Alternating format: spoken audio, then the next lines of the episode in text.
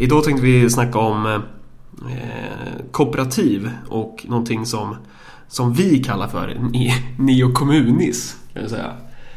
Ja, eller du, för du gillar ju det här med latin. Ja, jag tycker, jag tycker det låter coolt det. Det, det, det är ett väldigt coolt namn. Ett passande namn på ett på någon slags politiskt projekt av något slag. Ja, som egentligen är lika gammalt som, som språket latin. Ja, precis. Eller ett par tusen år äldre än så. Ja, det är det nog. Men man måste ju alltid ha ett coolt namn på någonting. Annars, annars går det fan inte.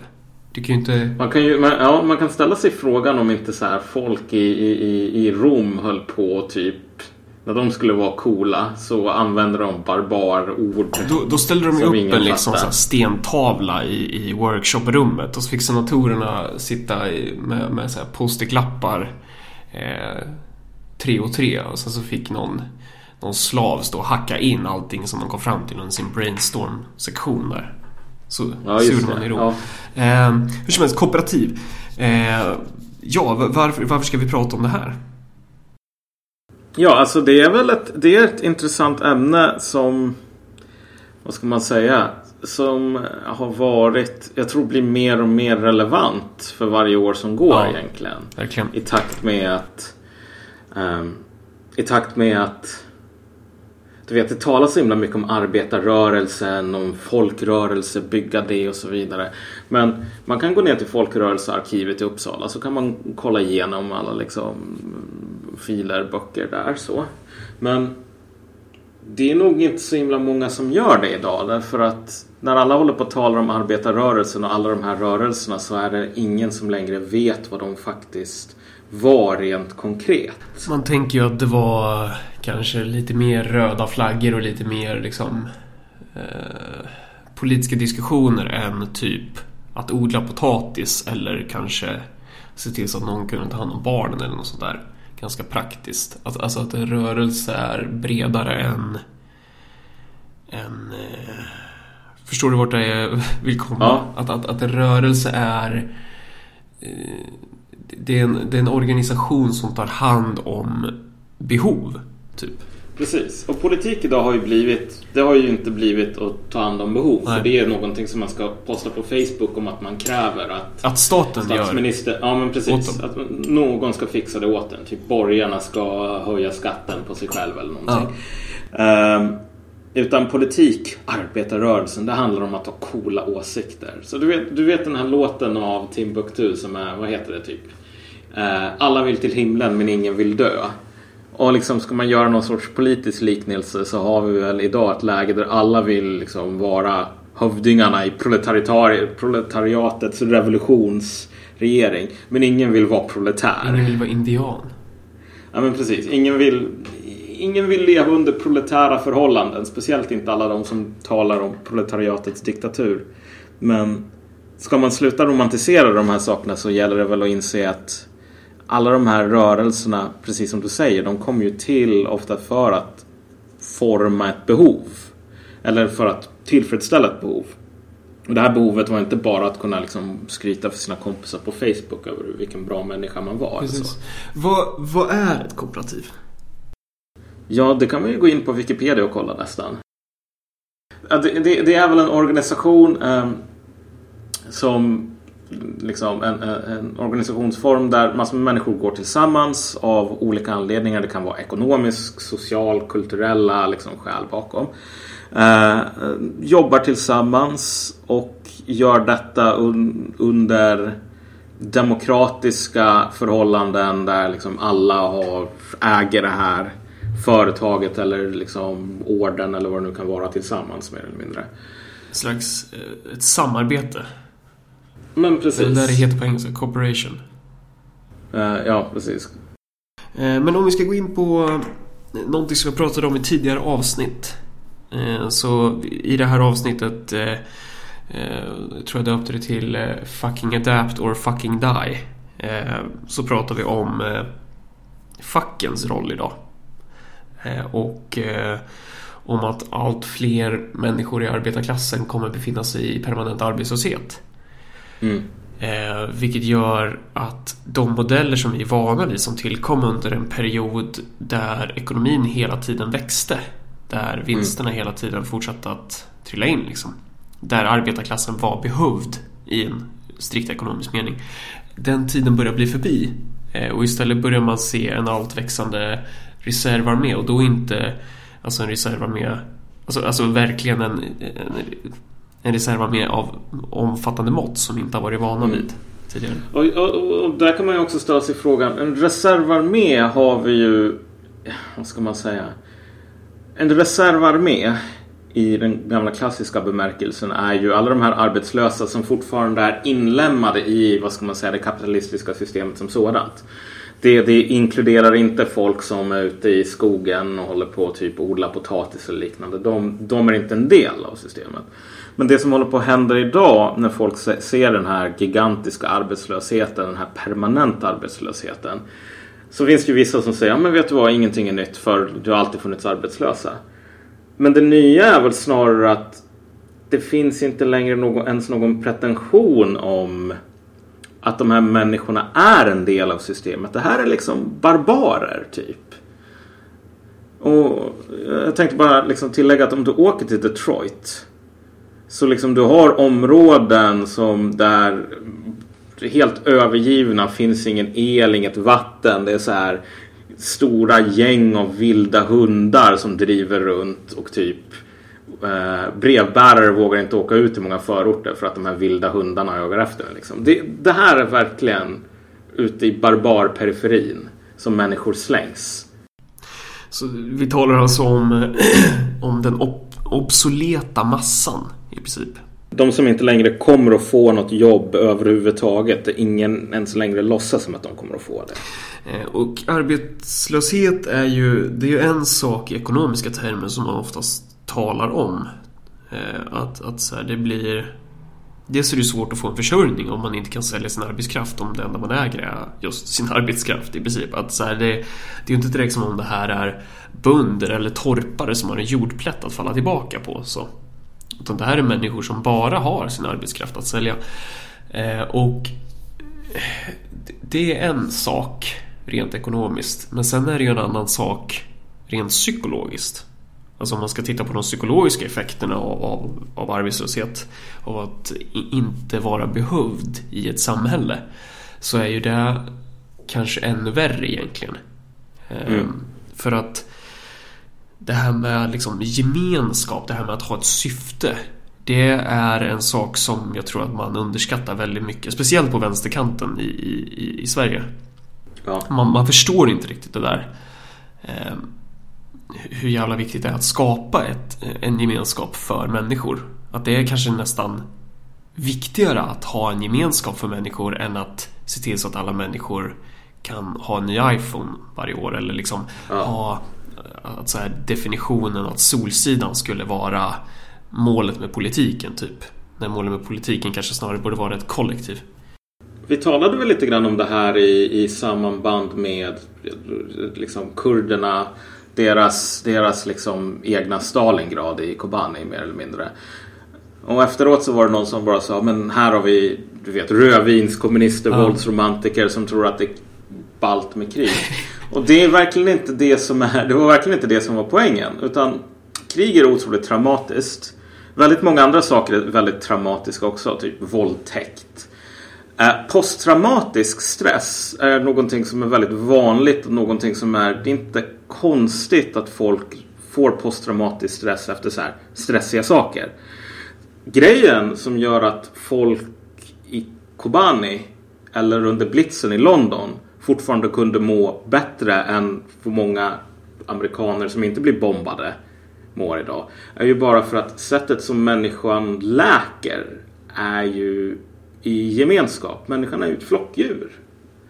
Eh, och det är just det här som är eh, som så få människor har, har liksom i, i, i, i, vad ska man säga, som så få människor förstår idag att det går att utsättas. Människor är ganska, inte så otroligt ömtåliga. De klarar av att utsättas för ganska hemska saker och allt det där.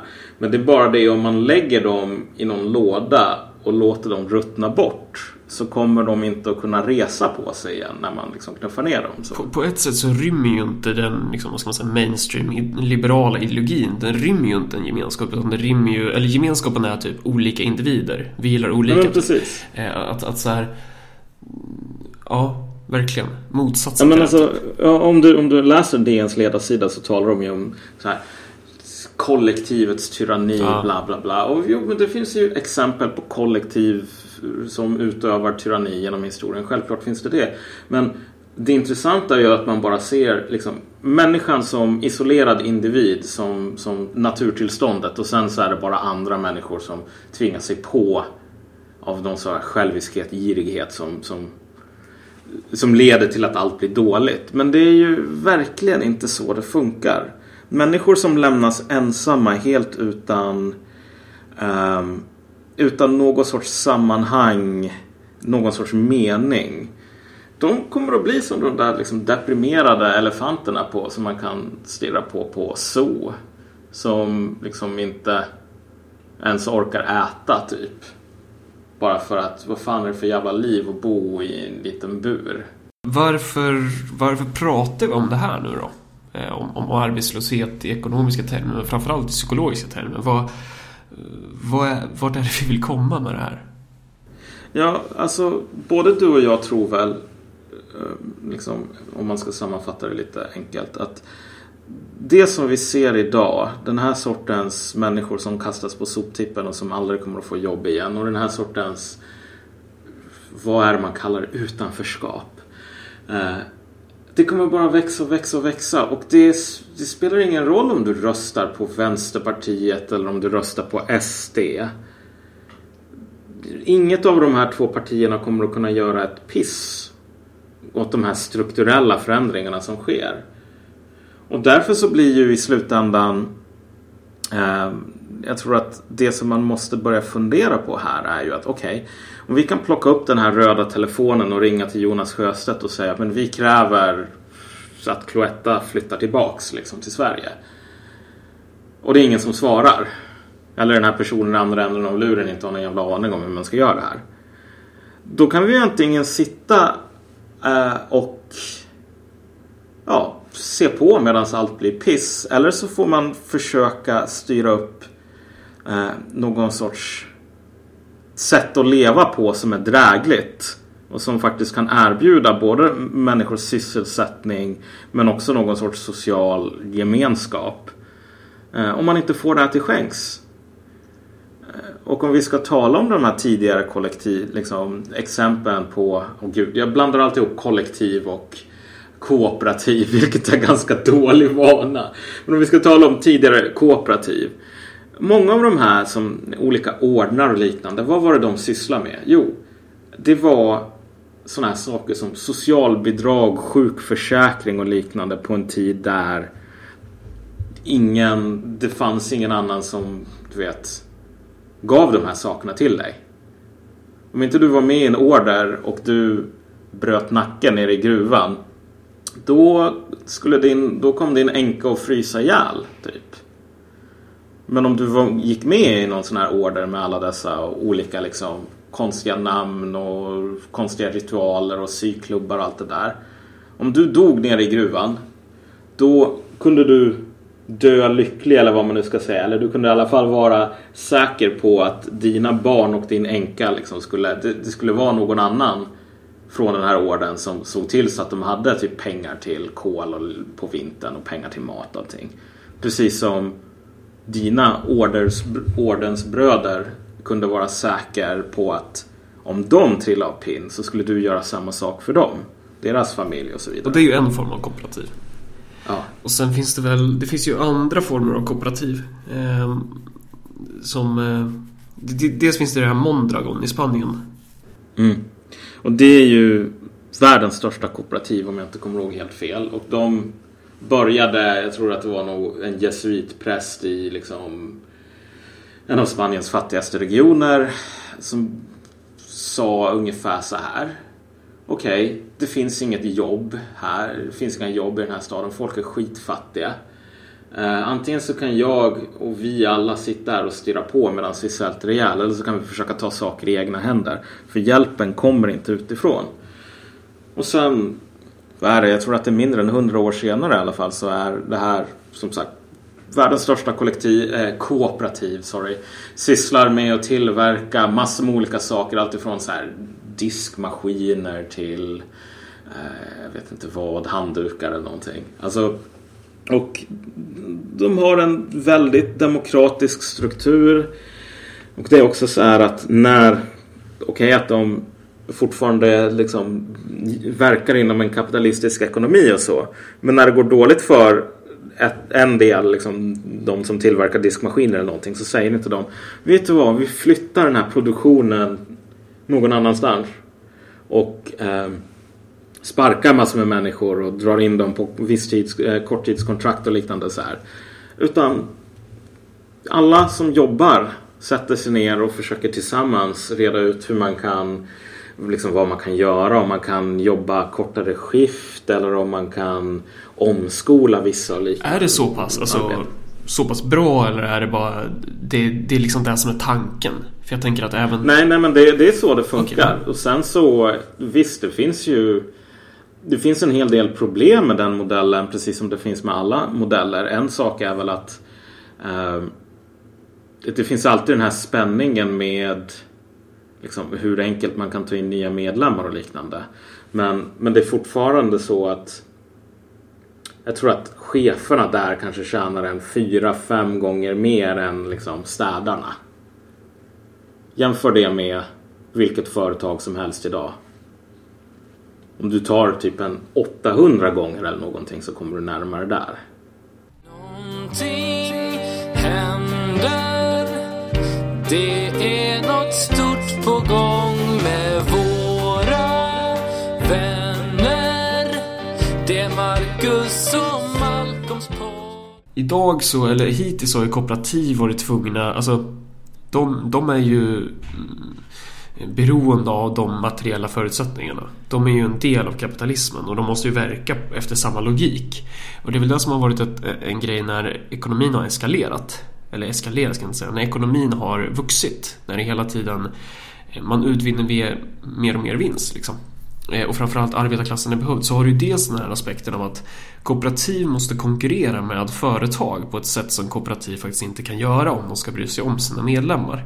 Eh, och sen har du ju den här andra effekten av att kooperativ behövs ju typ inte om vi pratar om de här kooperativen som, som de här ordnarna då till exempel med sjukförsäkring och sånt där. Det, det försvinner ju i takt med att eh, staterna staterna institutionaliserar de här områdena bygger ut sina välfärdssektorer och sånt där.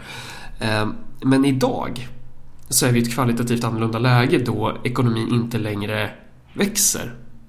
Utan ekonomin snarare stagnerar. Och, då kan man svara så här, jo, ekonomin växer, vi har, vi har massa tillväxt. Men om man tittar på vad tillväxten faktiskt beror på, och försöker dissekera det här och gå in lite på externaliteter och så vidare, så ser vi att tillväxten består ju till största del av skuldbubblor.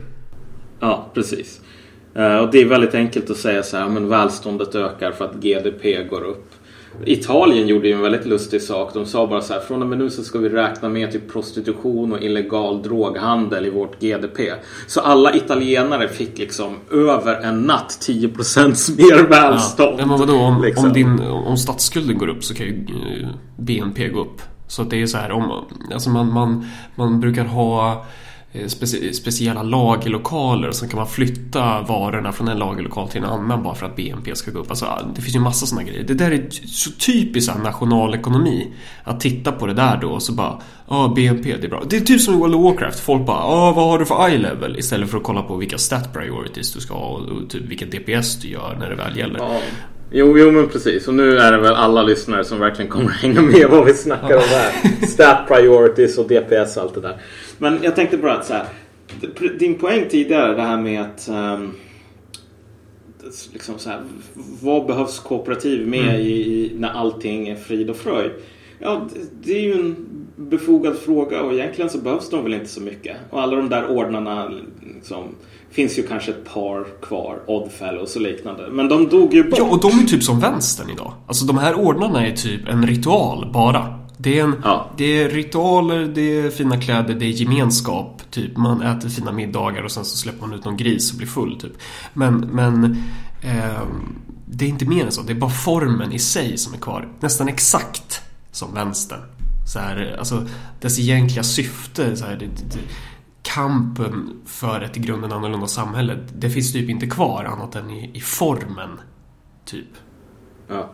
Och jag vet inte, du och jag har väl lite grann den här inställningen att många gånger, och det här är väl en fråga som vi har fått otroligt många gånger. Men vad bör göras? Vad ska vi göra? Vad är det nya politiska subjektet? Bla bla bla sådär.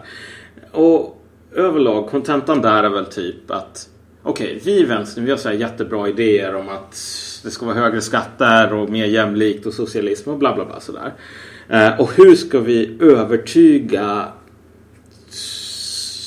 eh, vem det nu kan vara liksom. Anders Borg. Eh, eller eh, jag vet inte, Jimmy Åkesson. Hur kan vi övertyga Jimmy Åkesson att han är dum och har fel och att liksom, man borde hålla med oss? Och det finns ju den här tron med att bara man övertygar, bara man får fram sitt budskap eller vad det nu är, då kommer då kommer vi att få socialism eller högre skatter eller rättvisa eller vad det nu Och är. där definieras socialism typ som att alla har det som i Solsidan. Ja, precis. Men jag tror inte det här kommer att komma. Jag tror att även om du plockar upp den röda telefonen och verkligen talar in enträget i den och säger bara Jag kräver verkligen bättre avkassa. Jag vill verkligen ha högre skatter eller något sådant. Kul grej för övrigt. När ni har lyssnat på det här avsnittet eller medan ni gör det i den jävla smarta telefonen kan ni gå in på Ung Vänsters hemsida och kolla alla deras kampanjer. För att de formulerar sig i allt de gör så här. Vi kräver. Och det är de ju inte Ja, ensamma om. Men det, men det är väldigt så symptomatiskt för svenska vänstern. Man, Mm. man sitter i ett hörn och kräver att någon annan ska servera en, typ.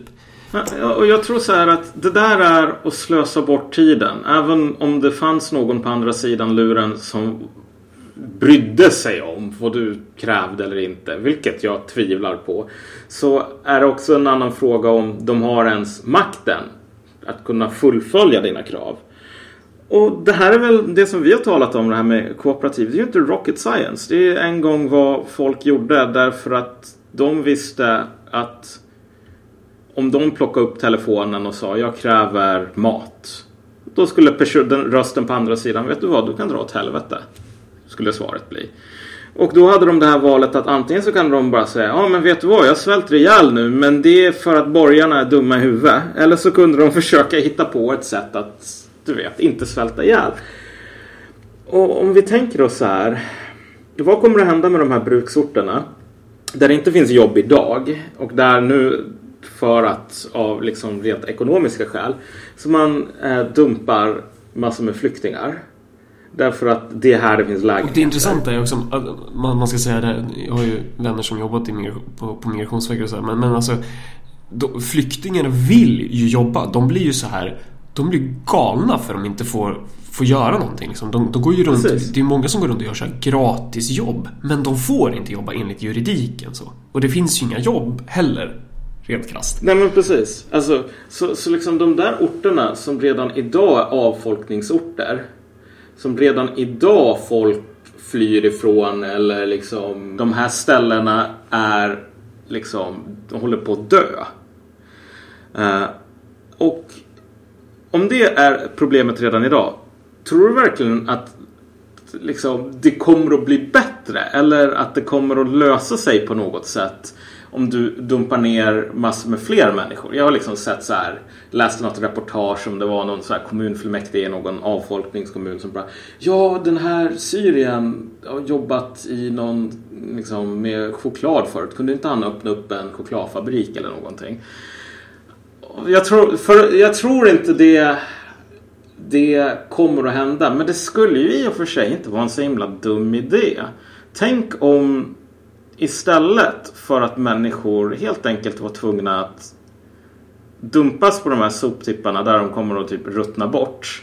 Inte för att det är något dåligt med de här städerna utan bara för att här har du periferin. Eh, om det fanns något sorts alternativ. Men som sagt, det här alternativet kommer inte att komma från... Den kommer inte från vänstern idag och det kommer definitivt inte att komma från... Från staten? Eh, nej, men från Rosenbad eller något sånt. Vad, vän, vad vänstern sysslar med i den här situationen. Det är bara att säga så här. Det finns ingen systemkollaps. Jag gick till ICA i morse och där fanns det fem sorters Red Bull fortfarande. Så allting funkar, allting är skitbra liksom. Uh, och sen, ja vet du vad, ni kan, det finns jättemycket plats åt flyktingar. Vi sätter dem här i de här ställena liksom som det inte finns några jobb och ingen framtid i. Och så kan, har man gjort sitt. Då har man varit den här goda moraliska personen som bara, ja, vi har så jävla mycket plats. Och du ser problemet här. Alltså, om inte vi kan ha en lösning som är, ger någon sorts sysselsättning inte bara, till, inte bara till flyktingar utan till alla. Ja, det är viktigt att säga. För det här gäller ju, alltså det är ju miljoner människor som är födda i Sverige kommer ju också hamna i en permanent arbetslöshet. Ja, precis. Och det, det, det tragiska miljoner, här är ju att... Men, men väldigt många människor liksom. Det tragiska är att vänstern skiter i de här människorna. Ja. Och vänstern skiter i syriska flyktingar överlag också. Därför att det är bara om du skiter i syriska flyktingar som du kan säga Vet du vad? Vi har tagit emot dem. Uh, och vi har jättemycket plats. Och um, allting funkar skitbra nu ska jag kolla på Game of Thrones. Så jag orkar inte hålla på och bry mig längre. Du vet, det här är, det här är att se på syriska flyktingar som om de vore sommarkatter snarare än människor. Eh, så det vi landar är liksom att nu, som vi sa, att vi befinner oss i kvalitativt nytt läge. Att så här, mm. ekonomin växer inte längre utan den stagnerar. Och vi har en, mm. väldigt många människor som, som står inför alternativet att antingen bara lägga sig ner och själv dö. Eller att mm. faktiskt typ så här försöka besvara frågan hur får vi mat? Och då kanske kooperativ blir nödvändigt igen. Eller ja, det blir det ju. Det blir ju nödvändigt med, med ett slags ekonomiska samarbeten i termer av så här att eh, ja, vad, ska, vad ska man säga? Typ, några kanske odlar mat. Eh, andra kanske jobbar eh, på sina surt... Eller andra kanske jobbar på Eh, på något jävla bemanningsföretag inhyrd i tredje hand mellan en massa olika mellanhänder eh, och får ihop eh, några surt förvärvade slantar som man då kan lägga en bit av det i en pott till kooperativet typ. Några andra kanske tar hand om, om barnen, sköter om gamla. Alltså att, att man bygger upp en en, en dubbelmaktstruktur nästan, alltså en, ett samarbete i samhället. och inte då som ett substitut till företag utan snarare som det enda fungerande. För att det är väl ja, det, det, är det som skiljer kooperativ i en tid då ekonomin går åt helvete jämfört med i en tid då kooperativ måste konkurrera med företag. Ja men precis, alltså när, i en tid där kooperativ är någonting nice som du kan hålla på med om du känner att du vill vara alternativ. Ja kontra när det blivit någonting väldigt, väldigt nödvändigt. Och då är ju kooperativ ju inte bara en, en ekonomisk nödvändighet då framförallt, utan kooperativ blir ju en... Här kommer vi in på det här begreppet. Känn hur coolt det är. Neokommunis. Den nya ja. gemenskapen. Här, här har vi det fan. Vi kommer in på en, att börja tala om en ny gemenskap. En gemenskap som är mer materiellt, eh, vad ska man säga, du kan inte få en gemenskap från statens sida. Ingen politiker kommer ge dig gemenskap. Ingen eh, samhällsekonom idag kommer, kommer erbjuda något sånt slags alternativ. Tvärtom. Eh, men, men en, den här sortens projekt skulle kunna ge upphov till en annan sorts gemenskap. Eh, då skulle vi verkligen börja tala om, eh, om folket i nya termer. Mm. Nu så, nu, ska jag säga, nu kan jag väl bara säga apropå det här om folket. Det har ju varit lite människor som har anklagat oss för att vara så här kryptonationalister och så vidare. Och det, det var väl på ett plan så är det nästan lite vårt eget fel därför liksom med språkbruket som vi använder i, i det här avsnittet. Men du vet, det finns ju faktiskt en, en riktig vänsterterm för det som vi talar om, vilket är socialistisk patriotism. Lägg det på minnet alla när vi talar om folket. Då menar vi socialistisk patriotism. Och det, har en, det är en idé med ganska lång Eh, långa fina anor typ tillbaks till Lenin bland annat sådär. Så det är, det, det, det är goa grejer. Det är inte... Ni, Det är inte... Ja. och, det, och det här, om det här var tänkt att lugna ner någon, någon så ja, just det. Precis. Eh, Ja, nej, men, men hur som helst. Bara, jag tänkte tillägga en sak till det som du sa just det här om gemenskap. Och det är ju bara att jag tror vi alla vet vad alternativet är egentligen till varken du eller jag har någon kanske någon så här supersmarta okej så här bygger man ko, liksom bra kooperativ eller någonting. Jag tror att man kan gå till Folkrörelsearkivet, kolla upp grejer för över hundra år sedan och hitta det mesta liksom praktiska. Du vet, det fanns jävligt smarta människor på den tiden också som klurade ut ganska mycket saker. Man kan sno ganska hejvilt från dem. Men om det inte finns någon som helst socialt, ekonomiskt, mänskligt kontext för människor.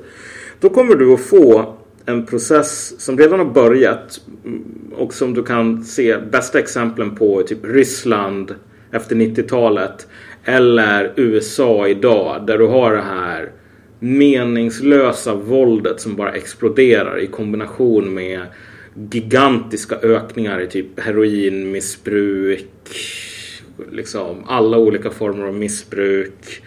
Alltså, vi, vi, vi, vi lurar oss själva väldigt mycket när vi pratar om mänskligt välbefinnande. För vi, vi tenderar till att prata alltid i materiella termer och inte då i materiella termer om huruvida man har mat eller inte utan i materiella termer om, återigen, solsidan. Huruvida man lever upp till de förbestämda idealen om hur vi ska levla i våra liv. Och och det, det, det är ju det som blir så svårt att prata om typ att människor skulle må bra av gemenskap för att det ligger inte i vår ideologi, i vår samhällssanning att tala i de termerna. Utan när, när politiker ska erbjuda ett, ett bättre samhälle då måste de alltid punga upp mer. För att det är så vi har lärt oss. Men att ett bättre samhälle är ju snarare typ, jag vet inte fan, sitt i varsin gungstol och, och vara tillsammans. Ja. ja, men precis. Och många soldater som kommer hem från krig säger ju i slutändan att det som är värst, det som gör att man mår värst, det är ju kanske inte att man kommer ihåg alla de dåliga sakerna. Utan mer att man saknar det som fortfarande var bra. För trots att man såg otroligt mycket traumatiska händelser och liknande så man var ju fortfarande i en gemenskap där man kunde sova i ett rum med typ 40 oduschade snubbar. Och framförallt, man var inte bara en del av gemenskapen, man var en del av någonting större än sig själv. Ja, precis. Man sov där med 40 oduschade snubbar och man visste att om man hade ett problem, vem som helst i det här rummet skulle kunna vara, skulle vara beredd att lägga ner sitt liv liksom för en. Då är frågan så här, hur, hur ska man implementera de här kooperativen? Det har ju inte vi svar på. Men man kan ju så föra diskussioner om, jag vet inte om man, om det kanske går om man kan bygga lokalpartier i några små kommuner liksom. Då, då kanske kan initiera några projekt där. Alltså det är många bäckar små typ. Men det viktiga är väl att eh, att hålla en jävla koll på vart det är man, man går. Så. Men jag tror, jag tror att det definitivt är en viktig komponent i en framtida organisering av hur det handlar om att faktiskt ställa om eh, dagens kapitalistiska samhälle till ett, till ett socialistiskt sådant, om man till och med kan prata i de termerna. Utan att det skulle gå på en pisskvart liksom. Ja, det, kan, det är nog dags för vänstern överhuvudtaget i alla fall att sluta kräva saker. Och sluta diskutera hur vi kan bli bättre på att kräva saker. Och hur vi kan bli mer högljudda när vi kräver saker. Och hur vi kan kräva mer saker och kräva bättre saker. Och börja tala om istället hur vi kan göra saker. Därför att det börjar bli tydligt att okej, okay, om inte vi gör någonting, om inte någon gör någonting, då kommer ingenting att bli gjort. Och då kommer folk att svälta ihjäl. Eller supa ihjäl sig. Eller dö i en överdos. Och det, det kommer inte vara slutet på världen. Det kommer bara vara en jävligt pissig värld att leva i. Och det är kanske för den som vill undvika det så är det nog dags att börja fundera på du vet, kanske så finns det saker som man kan lära sig nere på Folkrörelsearkivet. Snarare än bara floskler. T titta på coola bara... bilder. Lägga upp ja. någon, någon, som står med en hammare och skära eller någonting. Precis. För det är ju där det handlar om. Symboler liksom. Mm. Ja, nej men då, det var nog nog för den här veckan och vi kommer säkert att återkomma lite mer praktiskt till, till det här med kollektiv. Ja, fan, jag, jag slutar inte med det här alltså. Till det här med kooperativ. Men jag, jag, tycker, jag tycker att det är en helt okej okay felsägning. För egentligen så är det inte så fel okay. att tala om det. För att egentligen så... Ja, jag tänker bara på Lucas Moodyssons film. Och känner ja, det, att det är där... risken att det ger dåliga vibbar typ. Tillsammans typ. Ja, precis. Exakt så ska det inte vara. Ja, det, det, det där är allt säga. som är fel. Ja, det kan vi nog komma överens om. Men som sagt, vi kommer nog återkomma till det här mer tala mer utförligt ingående och mer så praktiska aspekter. Men idag så tänkte vi bara att vi skulle introducera ämnet och introducera den här revolutionerande tanken om att, vet du vad? Man behöver inte lägga sig ner och dö. Ja, en gång i tiden så fanns det människor som sa oj, shit, det finns massor med saker, massor med behov som inte är tillfredsställda. Kanske så kan vi göra någonting åt det snarare än att skrika oss hesa tills vi typ dör av hunger och törst på att vi kräver att någon gör något åt det här. Bara en tanke. Neokommunis. Det är så jävla bra. Så jävla bra ord är det. Fan vad nice. Oh, ja, eh... Men då trycker jag på stopp här då. Yes, jag ska säga någonting också. Om man gillade det här avsnittet så kan man eh, jättegärna eh, skänka en gåva via Swish på 0790 1072 23.